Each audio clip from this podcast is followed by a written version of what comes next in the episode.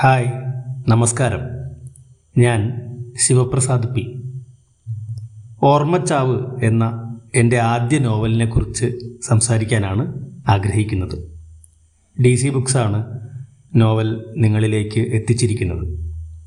അലങ്കാരങ്ങളൊന്നുമില്ലാതെ ആദ്യമേ പറയട്ടെ എല്ലാവരും എന്റെ നോവൽ വായിക്കണം അഭിപ്രായങ്ങൾ പറയണം.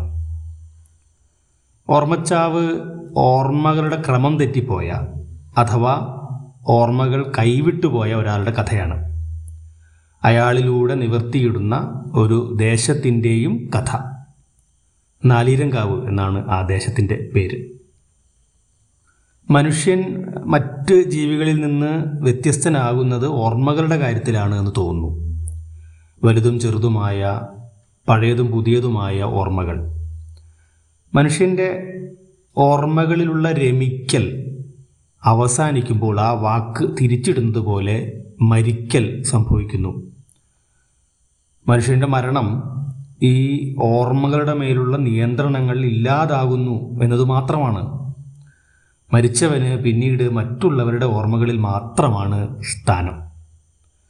ഈ ഒരു ചിന്തയുടെ ഏതോ ചിറകിലേറി എന്നാൽ പിന്നീട് അതിന്റെ ദിശയും ലക്ഷ്യവും മാറി അതിസ്വാഭാവികമായി രൂപപ്പെട്ടതാണ് ഓർമ്മച്ചാവ് എന്ന നോവൽ. എനിക്ക് പരിചയമുള്ള ഒരു ദേശം. എന്നാൽ എഴുതും വരെ എനിക്കറിയുമായിരുന്നുവെന്ന് തോന്നിയിട്ടേയില്ലാത്ത കുറേയേറെ കഥകൾ കെട്ടുകഥകൾ മിത്തുകൾ മനുഷ്യർ. ഇതെല്ലാം കൂടിക്കലർന്നു പോയൊരു കഥയാണിത്. കുറേയേറെ അമ്മമാരുടെ കഥയാണിത്. അമ്മയാവാൻ കൊതിച്ച് എന്നാൽ കന്യകയായി എല്ലാവരാലും അമ്മേ എന്ന് വിളിപ്പെട്ട് ഒരു നാടിനെ കാത്തരുളുന്ന ഭഗവതി മുതൽ പലതരം ജീവിതങ്ങളിലൂടെ കടന്നു പോകുന്ന അമ്മമാർ. അവരിലേക്ക് ഏറിയും കുറഞ്ഞും കയറി ഇറങ്ങി അവരുടെ മുറിവാഴങ്ങൾ കൂട്ടുന്ന മക്കളും. ആ നിലയിൽ ഇത് അമ്മച്ചാവുകളുടെ കഥയുമാണ്. അമ്മച്ചാവുകളുടെയും അമ്മച്ചായ്വുകളുടെയും കഥ. അമ്മയിലേക്ക് തിരികെ യാത്ര കൊതിക്കുന്നവന്റെ കഥ. നാരീരങ്കാവിന്റെ പുരാവൃത്തം തന്നെ ഈ തിരികെ യാത്രയുടെ ഒരു സൂചനയാണ് തരുന്നത്. ഭഗം തുടിച്ച് ഈ ഭഗവതി ഇരുന്നരുളുന്ന നാലീരങ്കാവ് ഭഗവതിയുടെ നഷ്ടത്തിന്റെ പ്രതിധ്വനി പോലെ മക്കളെ നഷ്ടപ്പെടുന്ന അമ്മമാരുടെ ഒരു പരമ്പര ചരിത്രം. ഇതെല്ലാം ചേർന്നതാണ് ഓർമ്മച്ചാവ്. നമുക്ക് പ്രാദേശിക ചരിത്രങ്ങൾ പറയുന്ന ധാരാളം നല്ല നോവലുകൾ ഉണ്ട് ഭാഷയിൽ.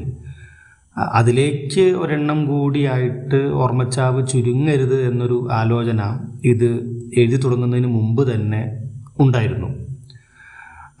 അതിലേക്ക് വെളിപാട് പോലെയാണ് നാലീരന്റെ മിത്ത് കടന്നു വന്നത്. അത് ഈ- നോവലിന്റെ എഴുത്തിനിടയിൽ സംഭവിച്ച അത്ഭുതകരമായ ഒരു തിരിവായിരുന്നു. ഭഗവതിയെ കെട്ടാൻ പൂതിമൂത്ത ഒരുവൻ പുഴ കടന്ന് മല കടന്ന് പണ്ടം പണിഞ്ഞ് വരുന്നു. അവൻ നടയിൽ നിന്ന് അവളെ വിളിക്കുന്നു. അത് കേട്ട് മണ്ണും മാനവും മനുഷ്യരും എല്ലാം നടുങ്ങുന്നു.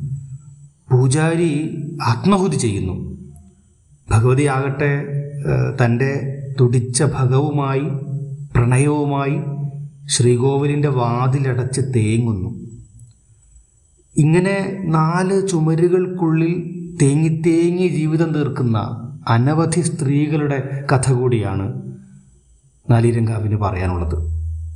നാലീരങ്കാവിൽ അനവധി ഭഗവതികളുണ്ട് ആ അർത്ഥത്തിൽ അതുപോലെ അനവധി കാവുകളുണ്ട്.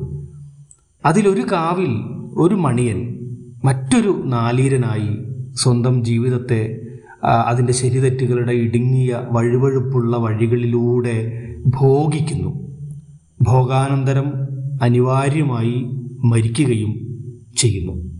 ഇങ്ങനെ ഒരു ആലോചനയെ പിൻപറ്റിക്കൊണ്ട് അതിൽ നിന്ന് പതിയെ പതിയെ രൂപപ്പെട്ടു വന്ന മറ്റ് ചില ഉപകഥകളുടെ കെട്ടുകഥകളുടെ ഒക്കെ ഒരു സഞ്ചയമായിക്കൊണ്ടാണ് ഈ നോവൽ ഞാൻ എഴുതിയിട്ടുള്ളത്.